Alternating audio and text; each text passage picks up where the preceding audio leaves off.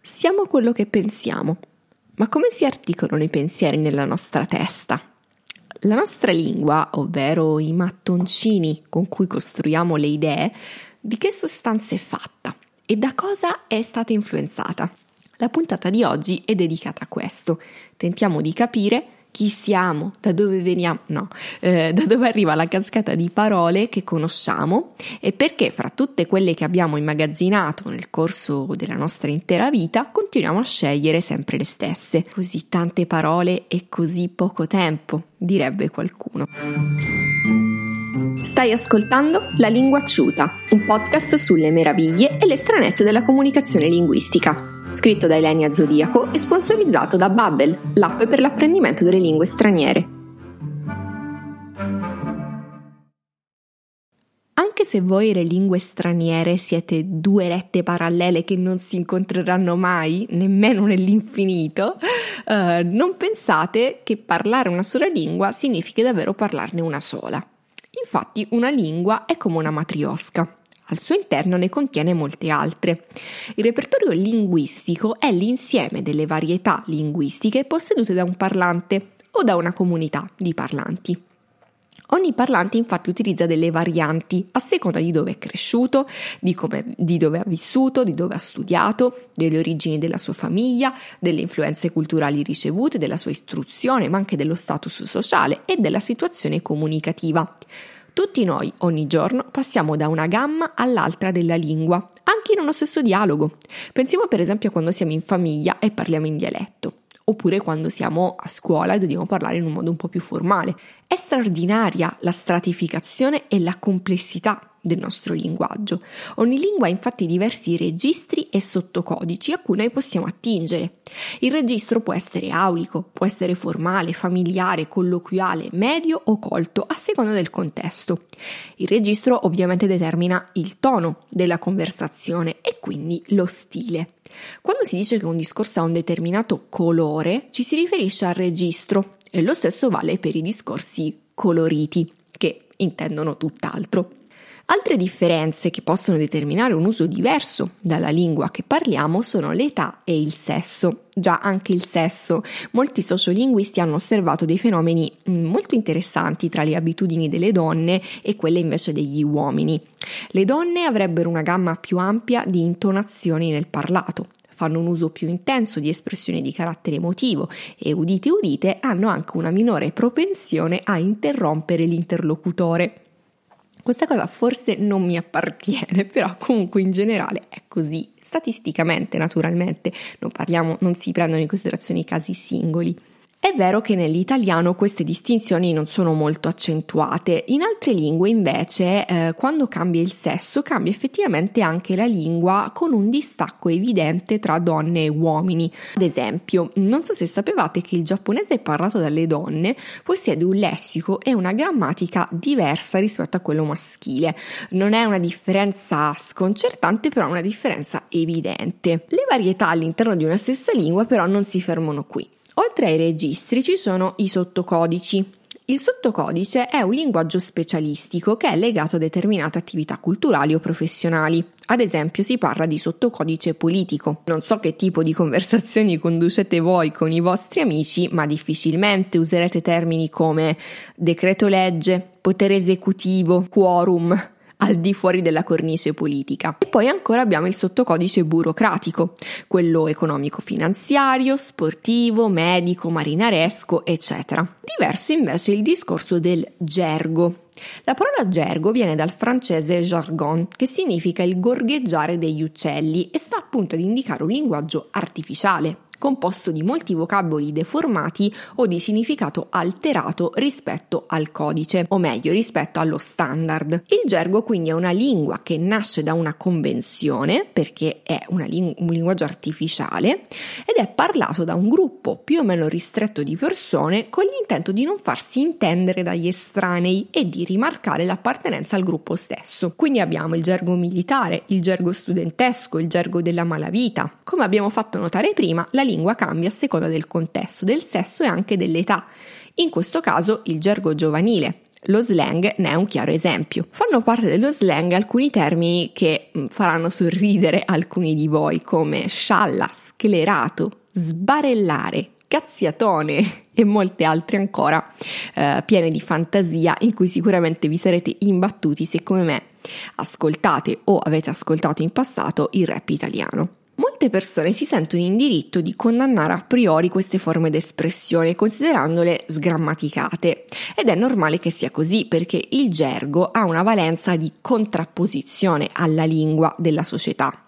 Uh, quindi si oppone alla lingua normale e istituzionale e si configura perciò come antilingua, che esprime una controcultura di opposizione e di resistenza rispetto alle norme e, e alle regole e ai valori codificati. E qui sto citando direttamente da Treccani. Sono proprio queste variazioni e queste devianze dallo standard che mantengono una lingua viva, eh, perché apportano nuovi neologismi ed espressioni. Fermo restando che la maggior parte delle parole in gergo poi restano confinate ad un gruppo ristretto di parlanti, qualche volta succede che alcuni termini trovano terreno fertile e si impongono anche nella lingua nazionale, soprattutto grazie all'intervento di televisione, radio e cinema. Um, sopra- e, e in particolare diciamo che la maggior parte di queste parole viene dallo slang giovanile. Poi ovviamente tutto cambia a seconda del, mh, mm, del passare degli anni. Per esempio una volta una parola che faceva parte del gergo eh, giovanile era sventola per indicare una bella ragazza, oggi nessuno usa più questo termine, piuttosto, non so, mi viene in mente la parola sgrilla, che è una, un termine sdoganato da un singolo veramente brutto dei Club Dogo, che eh, però appunto andava a sostituire, diciamo, il termine bella ragazza da sventola a sgrilla, ecco, sono passati un po' di anni e quindi sono cambiati i termini. Ad ogni modo, i gerghi giovanili sono una miniera di parole inventate e spesso assai divertenti. Come è ovvio, eh, risentono moltissimo dei regionalismi, visto che nascono spesso in ambienti circoscritti, come vi ho detto prima, quindi gruppi di individui che frequentano le stesse zone e che condividono comunque qualcosa, che condividono una comunità e di nuovo risentono molto del trascorrere del tempo. Uh, bella di padella per intenderci, sempre che si sia mai usato, perché io non ne sono così sicura, non si sente più da secoli e meno male. Per divertirci un po' ho fatto una selezione dei termini che secondo me possono essere più interessanti dei gerghi giovanili e che piano piano si sono un pochino, um, si, sono un pochino estesi alla loro zona di utilizzo. In particolare ho selezionato appizzare che vuol dire rovinare e eh, secondo me rende molto bene il, um, le aspettative che si appiattiscono, no? Perché appizzare, no? Come se diventasse una pizza, una pizza no? Che si affloscia? Quindi hai preso una cosa bellissima e l'hai appizzata, cioè l'hai appiattita, l'hai rovinata, l'hai schiacciata. Un altro termine interessante che ha attecchito benissimo la nostra lingua è ammorbare, eh, che significa annoiare e seccare qualcuno. Eh, ha veramente un utilizzo abbastanza esteso ehm, e fa il paio con asciugare. Quando asciughi qualcuno significa che l'hai annoiato.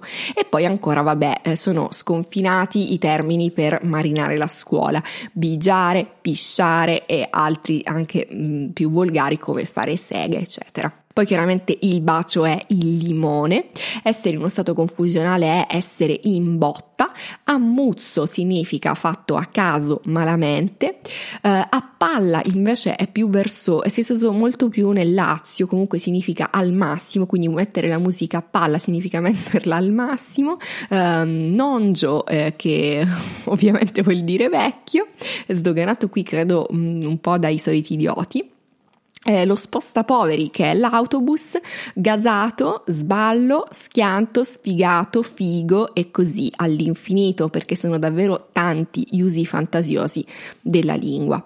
Eh, sappiamo che per i parlanti che non condividono questo codice alcuni termini appariranno brutti, cacofonici, dei veri sgorbietti, ecco, ma è normale che sia così perché questi gerghi vengono usati proprio con lo scopo di evitare la comprensione da parte di persone estranee al gruppo hanno un'evidente funzione tribale. Inoltre, che, che se ne dica, quando nasce un neologismo è perché serve ed è utile ai parlanti. Questa necessità naturalmente potrebbe essere non condivisa dai più grandi, ma ciò non toglie che tutti, da giovani, hanno avuto abitudini ed esigenze diverse rispetto ad altre generazioni. Se insomma un tempo c'era l'alfabeto farfallino, oggi va di moda l'inversione delle sillabe, per cui bambina è stato sostituito da nabambi e come direbbero i giovani romani stacce, anche perché non è che lo devi utilizzare per forza, semplicemente ci sono persone che lo usano. Alla fin fine ogni gergo e ogni sottocodice rappresenta una fucina inesauribile di idee che possono contagiare la lingua standard oppure rimanere tranquillamente confinate a più o meno ampi gruppi di parlanti che li usano.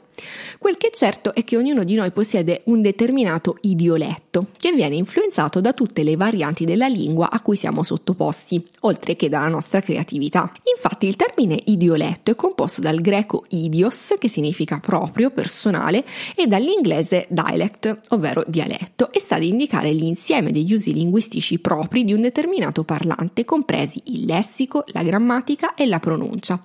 La nozione di idioletto implica che la lingua varia non solo in rapporto alla regione geografica, alla classe sociale e alla situazione comunicativa in cui ci troviamo, ma anche in rapporto all'uso individuale. È stato proprio l'idioletto ad aiutare i federali a tracciare un profilo attendibile del terrorista Una Bomber.